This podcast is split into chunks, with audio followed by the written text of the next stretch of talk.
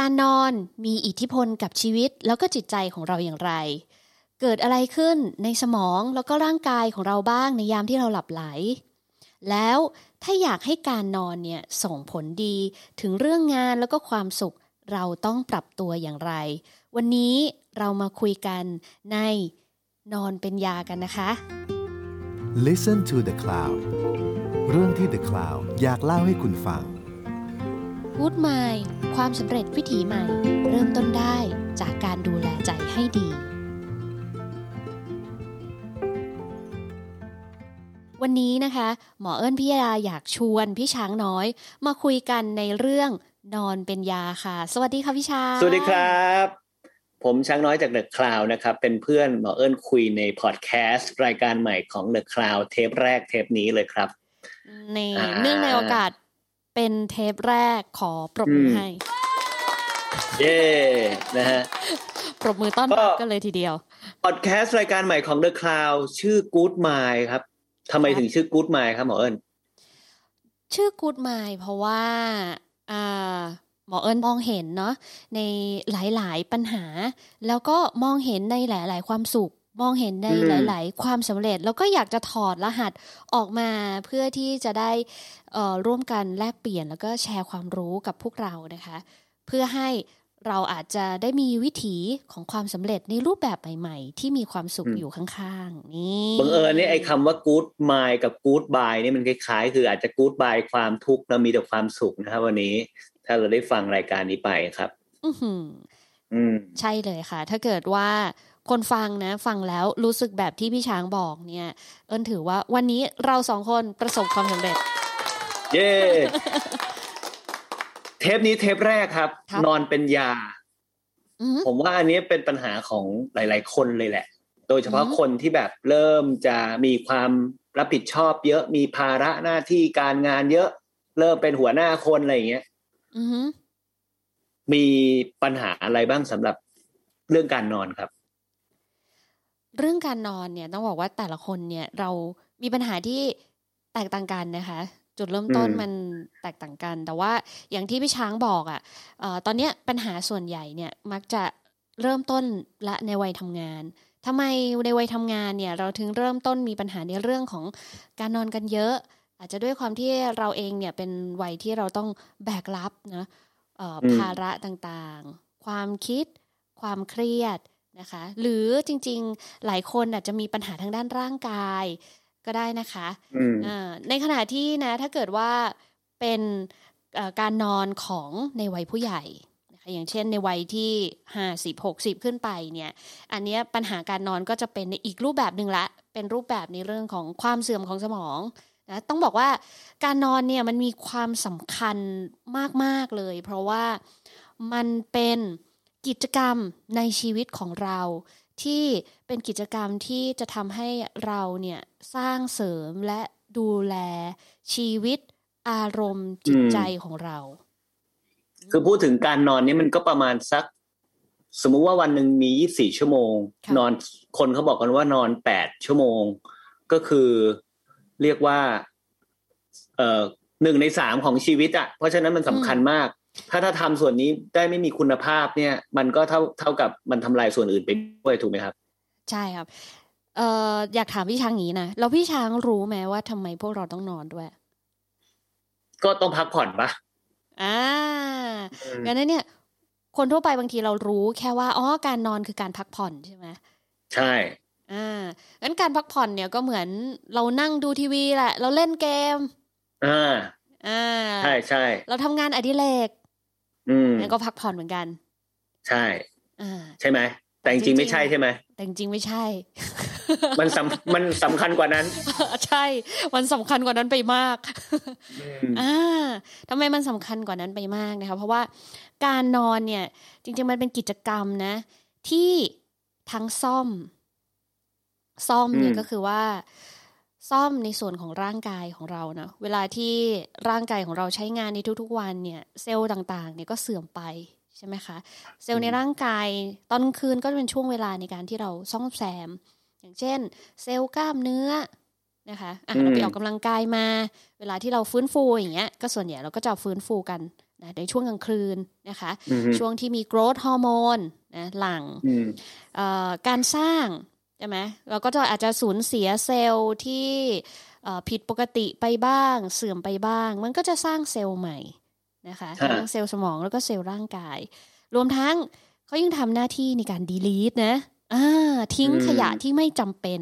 เนี่ยออกไปจากการเรียงข้อมูลอะไรอย่างนี้ใช่นะอย่างเวลาเรานอนนะคะเอ๊ะทำไมถึงมีงานวิจัยเยอะแยะมากมายเนี่ยที่บอกว่าคนที่อดนอนเนี่ยนะสามารถจะเป็นสาเหตุของโรคสมองเสื่อมได้นะหรือคนอดนอนเยอะๆเนี่ยจริงๆแล้วเนี่ยเป็นสาเหตุหนึ่งที่ทำให้เกิดโรคซึมเศร้าได้แล้วเนี่ยอันนี้ก็เกิดการเชื่อมโยงจากนี่แหละค่ะเพราะว่าในช่วงเวลาที่เรานอนเนี่ยมันเป็นช่วงเวลาที่เราได้delete เนาะต้องบอกว่ามันมีเกลี่ยเซลล์เนาะเกลี่ยเซลล์เนี่ยก็จะเป็นเซลล์อะที่ทำหน้าที่กำจัดนะสารพิษนะในสมองของเราในข้อมูลเชิงลบข้อมูลที่ไม่ดีนะคะออกไปนะเขาก็เรียกว่าถ้าเราไม่มีระยะเวลานะในการเก็บกวาดบ้านของตัวเองบ้านก็จะรกบ้านก็จะเสื่อมเร็วถูกไหมรวมถึงการจัดเก็บด้วยนะในแต่ละวันเนี่ยเราเจออะไรมาเยอะแยะมากมายเราเจอผู้คนเราเจอปัญหานะคะงั้นเนี่ยถ้าเกิดว่าเราไม่ให้เวลาตัวเองในการจัดเก็บอย่างเวลาเรานอนนะคะกระบวนการของสมองเนี่ยมันก็จะจัดเก็บข้อมูลเนาะว่าข้อมูลอันไหนควร delete ไปข้อมูลอันไหนควรเก็บไว้เก็บไว้เนี่ยมีเก็บไว้หลายที่ด้วยนะ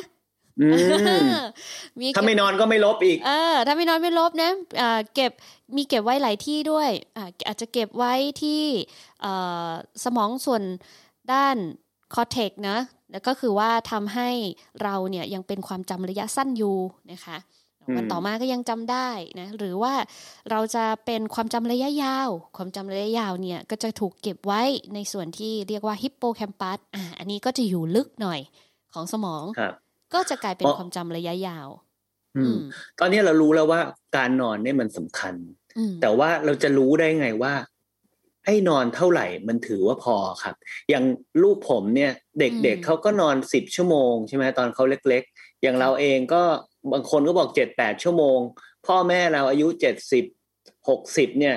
ก็บอกว่า4ชั่วโมงเขาพอแล้วหรือบางที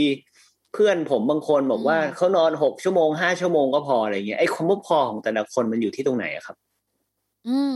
ตัวเลขนะคะหรือว่าจำนวนชั่วโมงที่เราได้ยินกันเนี้ยอันนี้ต้องบอกว่ามันเป็นค่าเฉลี่ยในช่วงวัยนะในแต่ละวัยเนี่ยเรามีค่าเฉลี่ยตรงเนี้ยไม่เหมือนกันอย่างเอิ้นกับพี่ช้างเนี่ยตอนนี้เนี่ยเราน่าจะอยู่ในช่วง 7-8 ชั่วโมงถูกไหมนะคะในขณะที่คุณพ่อคุณแม่พี่ช้างตอนนี้อาจจะอยู่ที่6ชั่วโมงแต่เขาบอกบางคนบอก4ชั่วโมงพอนะคุณแม่ผมบอก4ชั่วโมงพอแล้ว4ชั่วโมงพอแล้วใช่ไหมแล้วก็สำหรับเด็กๆเนี่ยลูกๆเนี่ยอาจจะอยู่ที่10ชั่วโมงก็ได้นะคะคราวนี้วัยเนี่ยสำคัญแต่ว่าเราจะรู้ได้ยังไงอะว่าเราจะฟิกกับตัวเลขหรือเราจะฟิกกับวัยอะไรนะก็คือการที่เราต้องสังเกตตัวเองค่ะนะที่บอกว่าพอไม่พอเนี่ยวิธีการสังเกตมันอย่างนี้นะก็คืออย่างตอนกลางวันนะคะเรามีอาการเพลียหรือเปล่าส่วนใหญ่เนี่ยในเรื่องของการที่เรานอนพอหรือไม่พอเนี่ยมันไม่ได้อยู่ที่จำนวนชั่วโมงซะอย่างเดียวมันอยู่ที่ประสิทธิภาพในการใช้ชีวิตนะในการมีสมาธิในการทำงานในแต่ละช่วงวันนะถ้าเกิดวันนั้นเนี่ยเรานอน6ชั่วโมงนะแล้วเราบอกว่าพ่อนะแต่พอไปทำงานเนี่ยโอ้โหเราต้องรู้สึกว่าเราต้องใช้สมาธิมากๆเลยในการที่พยายามที่จะโฟกัสนะแล้วรู้สึกอ่อนเปรี้ยเพลียแรงแล้วรู้สึกง่วงเหงาหาวนอนอยู่ตลอดเวลาอันนี้ก็เป็นสัญญาณแล้วว่าแสดงว่าอันเนี้ยอาจจะไม่พอนี่ก็ต้องสังเกตตัวเองเป็นหลักนะคือสูตรแต่ละคนก็ไม่เหมือนกันความพอของแต่ละคนก็ไม่เหมือนกันใช่ไหมครับใช่ค่ะงั้นในช่วงวัยเอามาตรฐานก็คือวัยเรา2คนเนี่ย ก็คือที่ 7-8 ชั่วโมงแล้วเราเป็นวัยทำงานวัย Gen X Gen Z เนี่ยนะเอ้ยไม่ใช่นี่เรา Gen Z เหรอ Gen ไหนนะนับ Gen ไม่ถูกแล้วเรานับ Gen ไม่ถูกเอาเป็นว่าอายุประมาณ 30-40 ประมาณนี้นะครับประมาณ 30-40 ประมาณนี้นะก็คือเราเนี่ยจะอยู่ที่ 7-8 ชั่วโมงใช่ไหมคะแต่ก็จะมีบางคนที่เขาเรียกว่านอนที่น้อยกว่า6ชั่วโมงพอใช่มีคนแบบนั้นด้วยนอนน้อยกว่า6ชั่วโมงพอนะในขณะที่บางคนไม่ได้ต้อง10ชั่วโมงมีประเภท10ด้วยครับมีประเภท10ก็มีนะคะคือถามว่าโอ้อะไรที่ผิดปกติก็คือต้องเอาการสังเกตตัวเองในเรื่องนี้แหละเป็นหลักคือหลักๆแล้วก็คือควรจะสังเกตตัวเองอย่างผมเนี่ยครับอย่างตอนนี้ผมห้าทุ่มเที่ยงคืนผมต้องนอนแล้วไม่งั้นหาวแล้วก็ไม่ไหวแล้วแต่ตอนวัยรุ่นเนี่ยตีหนึ่งตีสองนอนได้แต่คืนไหนที่นอนน้อยหรือนอนแบบแค่4 ชั่วโมงหรือ3 ชั่วโมงวันเช้าวันต่อมาผมจะรู้สึกว่าผมเซนซิทีฟกว่าปกติอันนี้อยากถามหมอเอิญว่ามันเป็นจริงไหมคือสมมติมีคนแบบคืออาจจะพูดที่กระทบต่อความรู้สึกเราอ่ะซึ่งปกติเราไม่มีปัญหาแต่พอเขาพูดปุ๊บไอ้วันที่นอนน้อยเนี่ยมันจะแบบน้ำตาร่วงได้ง่ายกว่าปกติมันจะเซนซิทีฟกว่าตัวปกติอันนี้คนอื่นเป็นไหมครับหมอเอิญเป็นครับเป็นกระบวนการโดยปกติเลยก็ต้องบอกว่าการนอนของเราเนี่ยนะมันมีการคิดดอกเบี้ยของเราด้วยนะคืออะไรฮะดอกเบี้ยคือสมมติว่าปกติอ่ะพี่ช้างต้องนอน8ใช่ไหมคะแต่ว่าใช่7-8แต่ว่าแหมได้นอนแค่5-6 ชั่วโมงงั้นร่างกายจะเรียกร้องในวันถัดไปด้วยนะว่าเขาต้องการการทบอ่ะเคยได้8วันนี้5วันนี้5แสดงว่ามันขาดไป3พรุ่งนี้ขอ9พรุ่งนี้ขอ10อะไรเงี้ยใช่เขาจะทบนะร่างกายเนี่ยมันจะเรียกร้องเพราะว่าอะไรอย่างที่บอกนะคะเวลาเรานอนเนี่ยมันมีกระบวนการนะทั้งในการซ่อมการสร้างการลบการจัดเก็บการบำรุงรักษานะความจำความคิดอารมณ์นะภูมิคุ้มกันในร่างกายการเผาผลาญคือทุกอย่างอ่ะระบบในร่างกายของเราเนี่ยเรามีปฏิบัติการนะผมสังเกตอาการหนึ่งของคนยุคนี้เป็นบ่อยมากคือเหมือนในหนังเรื่องฟรีแลนซ์ครับที่แบบคันแบบลมพิษขึ้นอะไรอย่างเงี้ยการนอนมีส่วนไหมครับมีส่วนอย่างมากครับถ้างั้นเนี่ยเดี๋ยวเล่าเรื่องนี้ให้ฟังพี่ช้างถามอย่างนี้ก่อนแล้วกันว่าพี่ช้างคิดว่าคนเราเนี่ยจะอดนอนได้สักกี่ชั่วโมงผมเนี่ยเคยไม่ได้นอนจริงๆเนี่ยคืนเดียวคือเมื่อวันตอนสมัยเป็นนักศึกษาทำงานบอลจุฬาธรรมศาสตร์ไม่ได้นอนคืนหนึ่งอันนั้นน่ะแม็กซ์สุดแล้วแม็กซ์สุดผมคิดว่า2คืนนะสถานการณ์เป็นยังไงอดนอน1คืนก็ต้องเขย่าขาตลอดพอ 18:00 นของอีกวันต้องเขย่าขาตลอดไม่งั้นแบบจะหลับแล้วอ่ะต้องเขย่าขาเพราะว่ามันไม่มีโฟกัสแล้วใช่ไหมแล้วก็เซนซิทีฟใครอย่ามาด่าฉันนะถ้าโดนด่านี่คือเซนซิทีฟหนักเลยอะไรเงี้ยคือเซนซิทีฟหนักเลยใช่ไหมไม่มีสมาธิใช่ไหมใช่เนี่ยแล้วแบบมีคนบอกให้ไปนอนไอ้คืนนั้นนะคืนที่มันมีงานจะมีงานให้ไปนอนก็นอนไม่หลับอีกเพราะมันตื่นเต้นไงเพราะมันตื่นเต้นวัยรุ่นด้วยอะไรเงี้ยทบอีกเอิญก็เคยเหมือนกันเอิญก็เคยมากสุด48ชั่วโมง2วันเต็มจำได้ว่าช่วงนั้นกำลังจะปิดอัลบั้มBehind the Song พอดีอัลบั้มที่มีไม่เคยจะห่างกันของวินสควิดอ่ะแล้วช่วงนั้นเนี่ยขึ้นอยู่เวรห้องฉุกเฉินพอดี กลางวันเข้าห้องอัดนะออกจากห้องอัดปุ๊บเข้าเวรต่อตอนเที่ยงคืนออก 8:00 นโอ้โหวัยรุ่นไงไม่นอนก็ได้มากสุดของเราเลยนะต้องบอกว่าวันนั้นเริ่มใจสั่นแล้วนะเริ่มรู้สึกเดินเซละเริ่มรู้สึกแบบจะเป็นลมแล้วแต่เอิ้นก็ลงมาเปิดดูนะอันนี้เป็นอาร์ติเคิลที่น่าที่น่าสนใจนะของเป็นอาร์ติเคิลของ Healthline ถ้าเกิดผู้ฟังรู้สึกว่าอยาก ตามอยากอ่านเรื่องนี้ต่อก็ไปเปิดในนี้ก็ได้นะคะเขาก็บอกว่ามีสถิติว่าคนอดนอนมากที่สุดเนี่ยอยู่ที่11วัน 266 ชั่วโมงนะเป็นสถิติโลกนะซึ่งบันทึกไว้เมื่อปี2010แต่นี้เขาไม่ได้บอก2010คือไม่ได้บอกรายละเอียดนะว่าเขาไปวัดยังไงทำยังไงนะคะแต่ว่าสิ่งที่เขารวบรวมมาเป็นข้อมูลเนี่ยแล้วก็เมื่อเทียบเคียงกับปรากฏการณ์ที่เราเห็นจริงนะทั้งกับเอิ้นเองเนี่ยที่เทียบเคียงกับตัวเองหรือการพูดคุยกับคนไข้หรือคนที่มาปรึกษาเนี่ยนะเราก็จะสังเกตว่าถ้าเราอดนอนสัก1วันเนี่ยนะเราก็จะหงุดหงิดนะง่วงนอนง่ายแน่นอนอ่ะเรื่องของความง่วงอยู่แล้วใช่ไหมคะหงุดหงิดนะมีสมาธิที่สั้นลงการตัดสินใจเนี่ยรู้สึกลังเลในการที่จะตัดสินใจเริ่มไม่สบายเนื้อไม่สบายตัวปวดตึงถูกไหมนะคะแล้วก็ถ้าเกิดว่าเริ่มเกิน12ชั่วโมงนะก็จะมีผลกับในเรื่องของฮอร์โมนระบบของฮอร์โมนนะซึ่งฮอร์โมนสำคัญอย่างหนึ่งเลยนอกจากฮอร์โมนเรื่องฮอร์โมนเพศนะฮอร์โมนผู้หญิงผู้ชายเนี่ยก็คือฮอร์โมนของความเครียดตัวคอร์ติซอลหรือว่าตัวอะดรีนาลีนนะซึ่งเป็นฮอร์โมนของความเครียดเนี่ยก็จะหลั่งเยอะกว่าปกตินะคะพอเข้า48ชั่วโมงเนี่ยแล้ว2วันเนี่ยอันนี้เอิ้นเคยประสบกับตัวเองด้วยนะอันนี้เป็นไงฮะเริ่มช้านะทุกอย่างเริ่มช้าพูดช้าคิดช้านะเคลื่อนไหวช้านะคะภูมิคุ้มกันเริ่มไม่ดีมันสะท้อนมาเป็นภูมิคุ้มกันมันทางร่างกายเป็นไงครับภูมิคุ้มกันอย่างเช่นเราอาจจะเป็นหวัดง่ายเนาะเราอาจจะเป็นเซฟเดิมเคยได้ยินคำนี้ไหมคะที่เราจะคันเคยได้ยินภูมิแพ้ที่ผิวหนังผมนี่แหละเป็นตอนนี้อยู่เอาเหรอ อ้าวนอนไม่พอซะละนะเป็นมา2ปีแล้วเนี่ยซึ่งต้องบอกว่าเราบอกว่า2วันเนี่ยคือไม่ใช่ว่าโห48ชั่วโมงรวดเราไม่ได้นอนนะคืออันเนี้ยอาจจะเกิดจากปรากฏการณ์ที่พี่ช้างทบต้นทบดอกก็ได้นะ มันสะสมมาตั้งแต่วัยรุ่นมันแล้วตอนนี้มันมาคิดดอกทีเดียวตอนนี้อย่าไม่ได้เอามาตั้งแต่วัยรุ่นหรอกอาจจะช่วงพีเรียดนี้อาจจะช่วงพีเรียด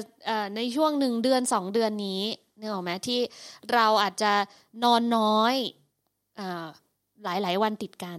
แต่ไม่ได้ความว่าเราอดนอนทีเดียว48ชั่วโมงสะสมสะสมในช่วงเวลาเรียกว่าเป็นการสะสมในช่วงเวลา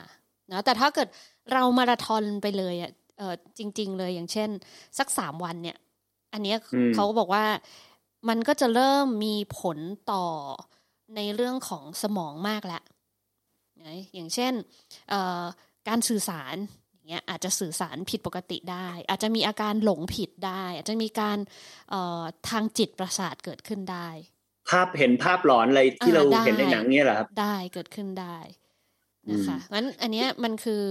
แต่เอาเข้าจริงๆอ่ะเราไม่มีใครจะมาทรมานตัวเองว่าฉันไม่นอนเลย3วันหรอกใช่ไหมแต่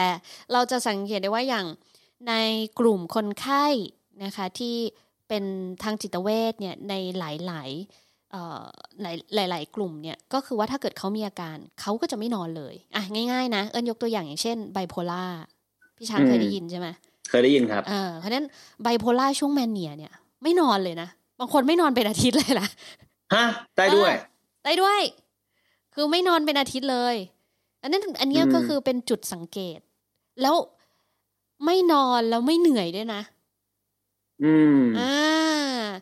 แล้วก็แต่โอ้โหคึกคักมากเลยทำนู่นทำนี่นะแต่คนรอบข้างเนี่ยเหนื่อยแทนนะคะนะอันนี้ก็จะเป็นเหตุผลว่าทำไมเราต้องนอนแล้วเราควรอดนอนได้สูงที่สุดเท่าไหร่ก็ต้องเรียกว่าไม่จำเป็นก็ไม่ควรอดนอนอย่าอดเลยเพราะมันจะมีการคิดต่อกันในอนาคตคราวนี้อันนี้ไออาการที่เราพูดกันว่าอดนอน1วันแล้วเราอาจจะคิดช้าเราอาจจะง่วงเหงาหาวนอนเราอาจจะอารมณ์ไม่ดีหงุดหงิดง่ายอันนี้มันเป็นระยะสั้นนะ ระยะยาวมีอะไรบ้างครับแต่ว่าในระยะยาวเนี่ยมันสามารถทำให้เราเนี่ยมีปัญหาเรื่องของสมองเสื่อมได้อัลไซเมอร์นั่นเองใช่แล้วนะคะคือสมองเสื่อมเนี่ยต้องบอกว่าไม่ได้เท่ากับอัลไซเมอร์นะสมองอัลไซเมอร์เป็นแค่1ในหลายสิบสาเหตุของสมองเสื่อมแต่การอดนอนมากๆเนี่ยสามารถที่จะทำให้เราเนี่ยสามารถที่จะกลายไปเป็นอัลไซเมอร์ได้ในสักวันหนึ่งในอนาคตนะคะนอกเหนือจากสาเหตุจากพันธุกรรมซึ่งเป็นสาเหตุหลักของอัลไซเมอร์ต้องบอกว่าอัลไซเมอร์เนี่ยสาเหตุหลักมันมาจากพันธุกรรมดังนั้นการอดนอนอาจจะเป็นตัวกระตุ้นที่ทำให้เป็นอัลไซเมอร์ได้อ๋อเอิ้นครับเราจะรู้ได้ยังไงว่าเฮ้ยถึงจังหวะนี้ต้องไปหาหมอแล้วคือมันนอนไม่หลับจนถึงเลเวลไหนจนถึงต้องแบบไปหาหมอแล้วเราจะมีวิธีการเช็คยังไงไหมอย่างเงี้ยครับอือฮึโอเคงั้นวิธีการเช็คของเรานะก่อนที่เราจะเช็คเนี่ยพี่ช้างรู้ไหมว่าถ้าเกิดเรานอนไม่หลับเราต้องไปหาหมออะไรไม่รู้อ่ะบอกว่าเดี๋ยวเช็คแล้วต้องไปหาหมอแล้วรู้ไหมว่าต้องไปหาหมออะไรหมอตรงกลางไหมอายุรแพทย์อะไรอย่างงี้ไหมตอนแรกคือเข้าใจว่าเป็นหมออายุรแพทย์ต้องจริงต้องมาหาจิตแพทย์นี่แหละค่ะนะคะคือคนไม่ค่อยรู้ว่าแพทย์เฉพาะทางในเรื่องของการนอนเนี่ยก็คือจิตแพทย์นะการนอนไม่หลับของเราเนี่ยมันมีอยู่2หลักๆใหญ่ๆนะก็คือเรื่องของโครงสร้างร่างกายที่ผิดปกติแล้วเราก็เลยมีอาการนอนกลนแล้วคือโครงสร้างร่างกายเนี่ยทำให้เรานอนกลนแล้วออกซิเจนในสมองขาดแล้วเราก็เลยมีการนอนไม่เต็มที่ถ้าเกิดว่าเป็น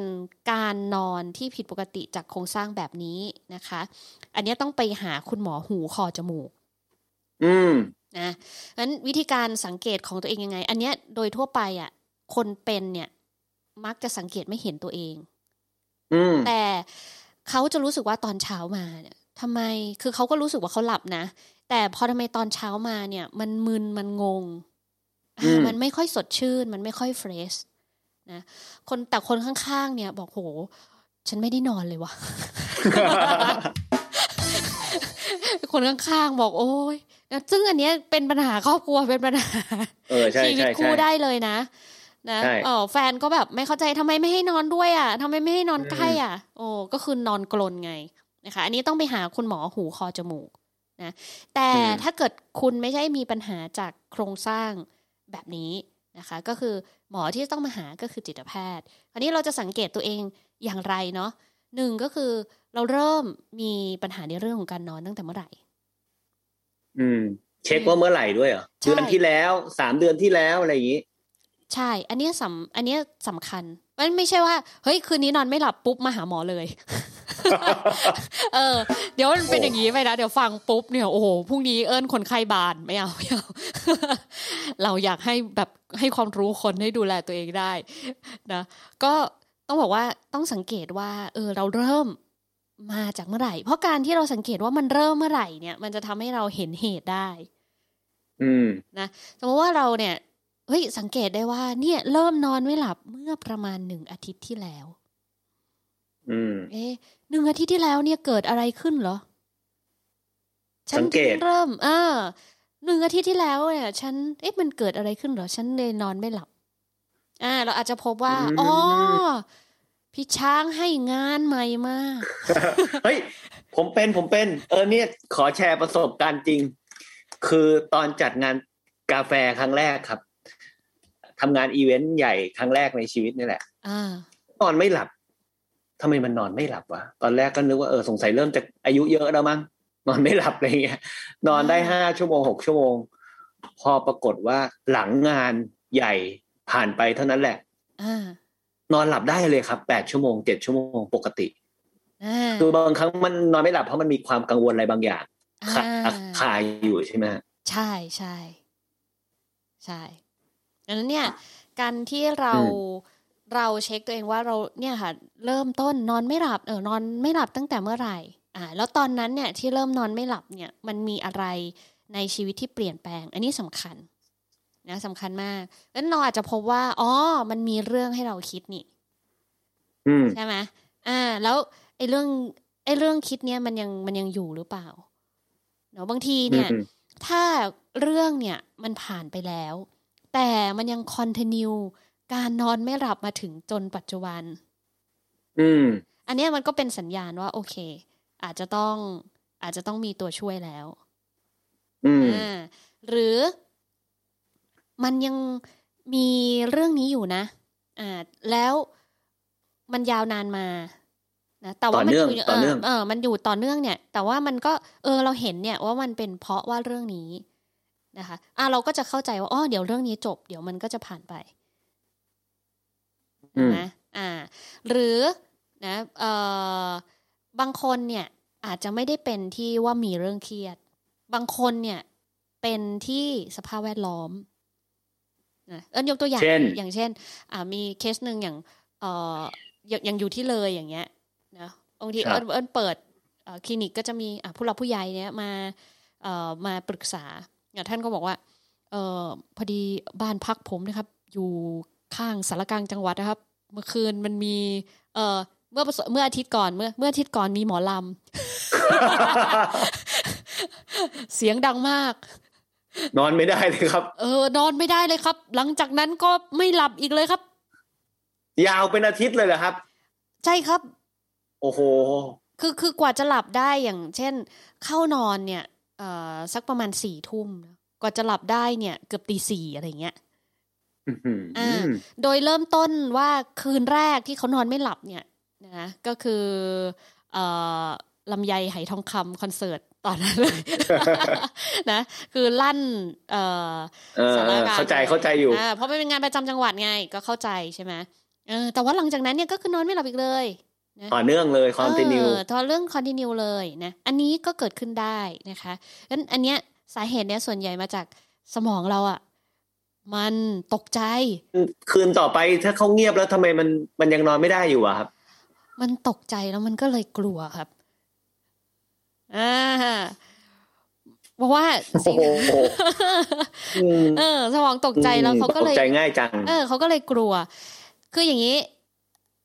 หลังจากนั้นนะพอเอิ้นลองถามนะคะว่าเอ๊ะแล้วพอตอนเนี้ยไม่มีคอนเสิร์ตแล้วไม่มีเสียงดังแล้วทุกคืนเนี่ยก่อนที่จะหลับเนี่ยคิดว่าอะไรบ้างมันมีความคิดอะไรก่อนที่เราจะนอนหลับบ้างพี่ช้างพอถ่ายได้ไหมว่าเขาบอกว่าเขาคิดอะไรก่อนที่จะนอน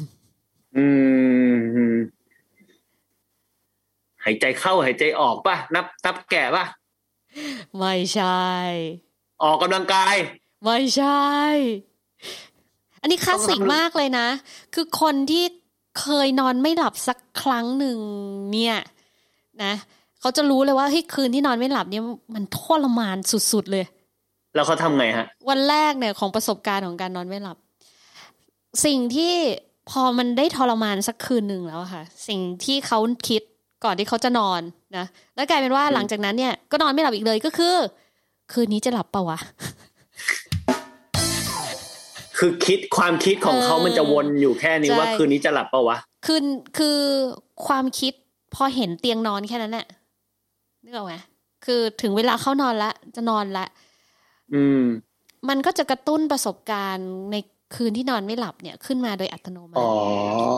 มันก็จะไปนึกถึงไอ้คืนนั้นแล้วมันก็จะไม่หลับแล้วก็เกิดคำถามกับตัวเองขึ้นมาโดยอัตโนมัติว่าแล้วคืนนี้จะหลับไหมงั้นคิดดูนะว่าถ้าเรารู้สึกว่าคืนนี้จะหลับไหม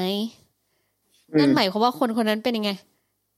กังวลนะแพนิคแล้วกังวลนะว่าเราจะหลับไหมใช่ไหมคะนั่นแหละค่ะอันนี้แหละคือตัวตอกประตูการนอน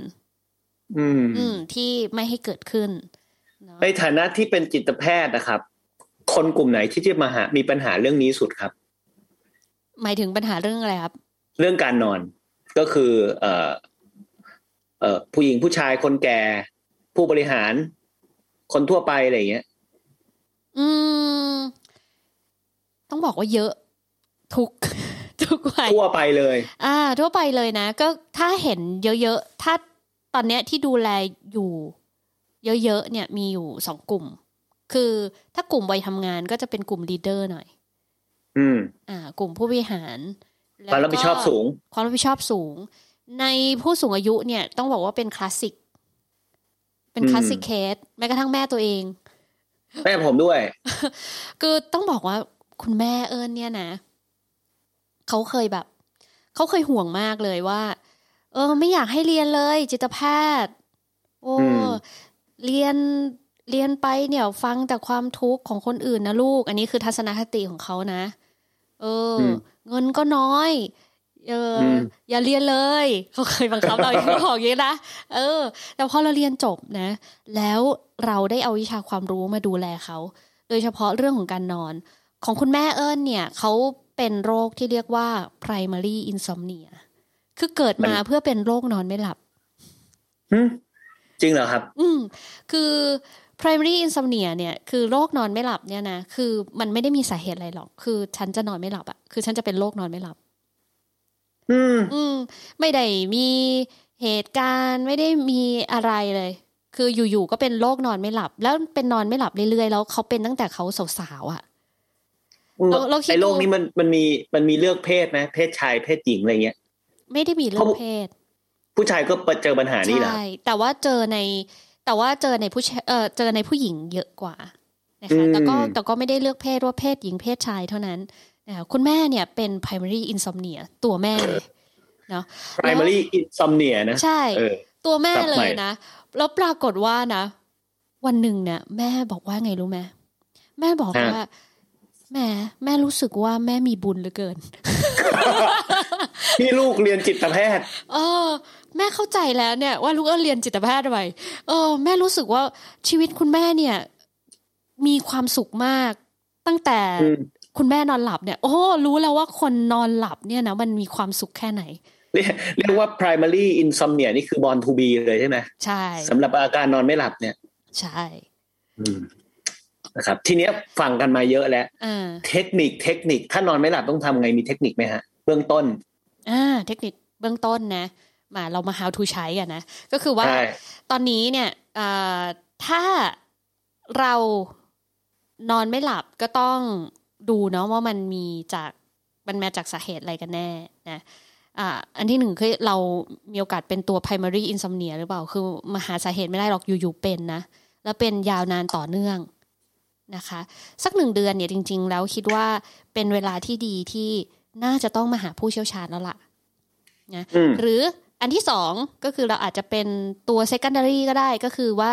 มีตัวอะไรกระตุ้นสักอย่างนึงที่ทำให้เรานอนไม่หลับเมื่อกี้เนี่ยเราพูดคุยกันมาตั้งหลายอันเนาะไม่ว่าจะเป็นเรื่องของงานใช่ไหมคะเรื่องของความเครียดเรื่องของสภาพแวดล้อม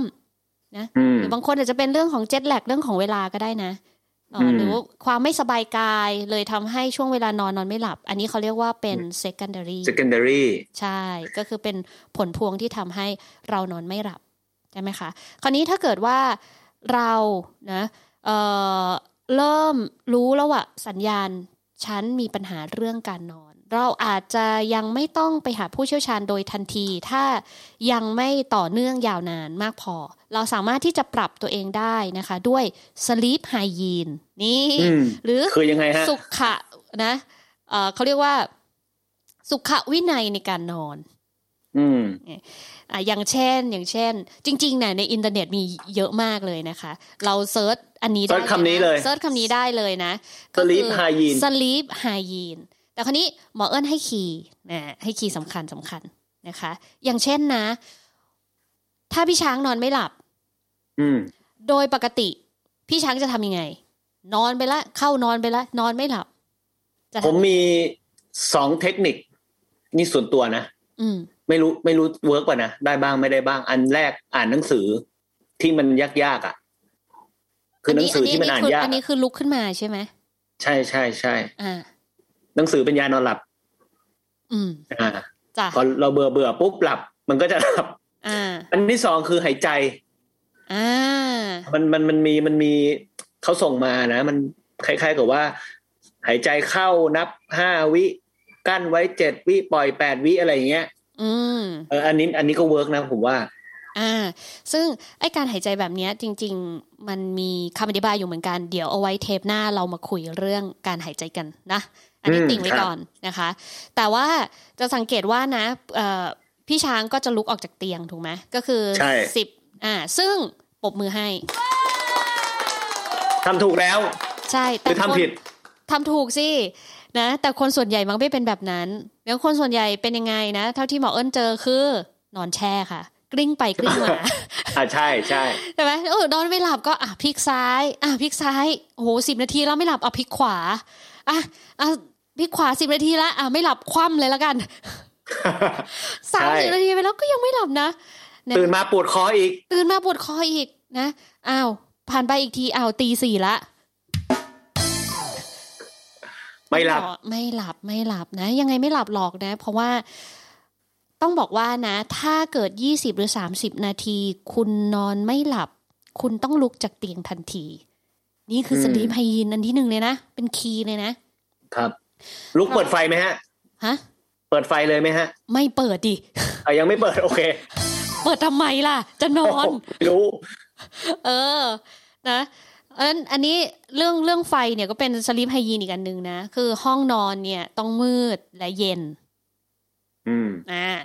สภาพแวดล้อมเนี่ยก็คือต้องมืดและเย็นจริงๆแสงไฟในห้องเนี่ยควรจะเป็นแสงไฟอ่อนๆนะคะคือไม่ควรจะสว่างเยอะเกินไปนะคะเพื่อให้ร่างกายเราเนี่ยก็คือปรับตัวนะเมลาโทนินหลั่งได้ดีขึ้นเมลาโทนินเนี่ยไม่ชอบแสงเมื่อไหร่มีแสงเมลาโทนินที่จะพาเราง่วงนอนเนี่ยเขาจะไม่ค่อยหลั่งนะคะส่วนในเรื่องของการที่ทำไงไม่นอนแช่เนี่ยเพราะว่าเราเนี่ยมีวงจรการนอนนะทุกคนเนี่ยใน1คืนนะ8ชั่วโมงเรามีวงจรการนอนประมาณ 4-5 วงจรด้วยกันวงจรนึงประมาณ90นาที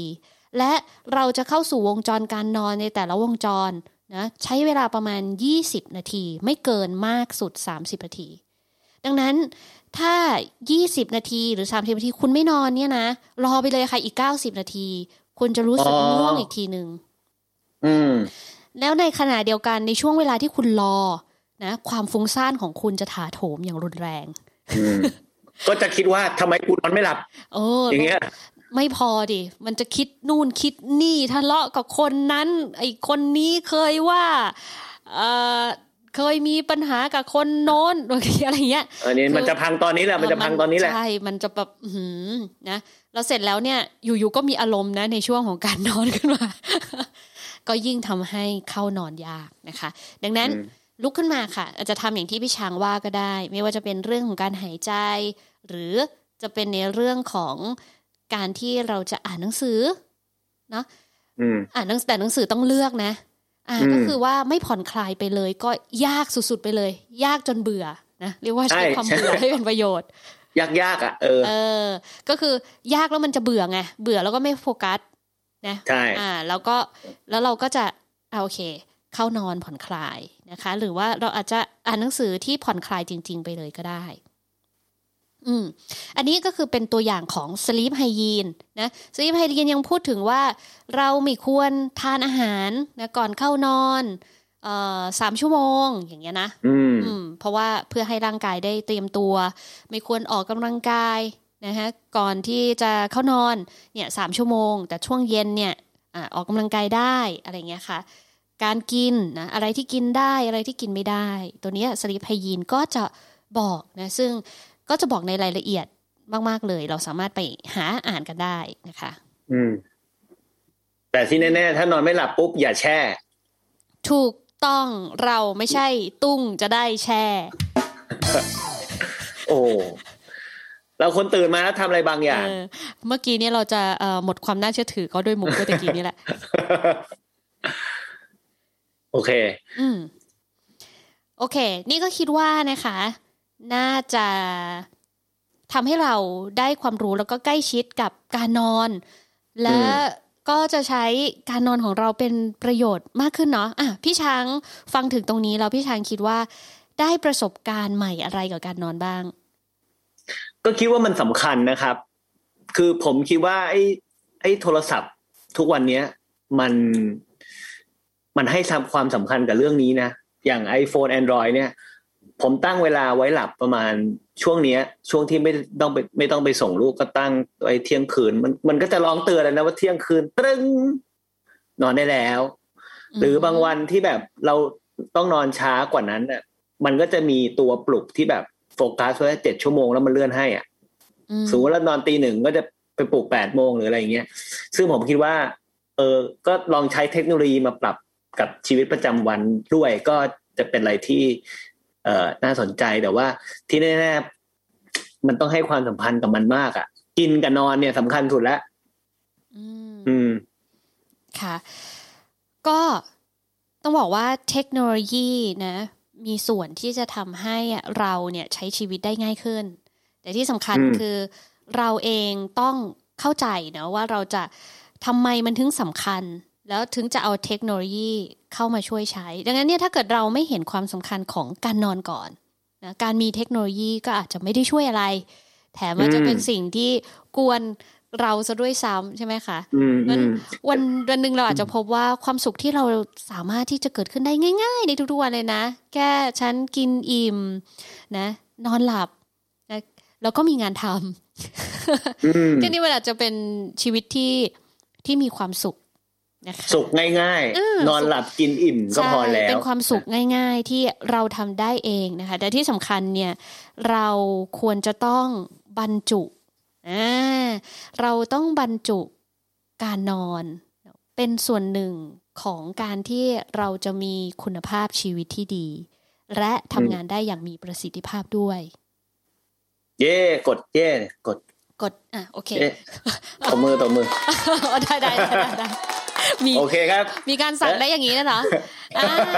พอมาถึงตรงนี้แล้วพี่ช้างพอสรุปได้ไหมว่าทำไมเนี่ยถึงบอกว่าการนอนเป็นยา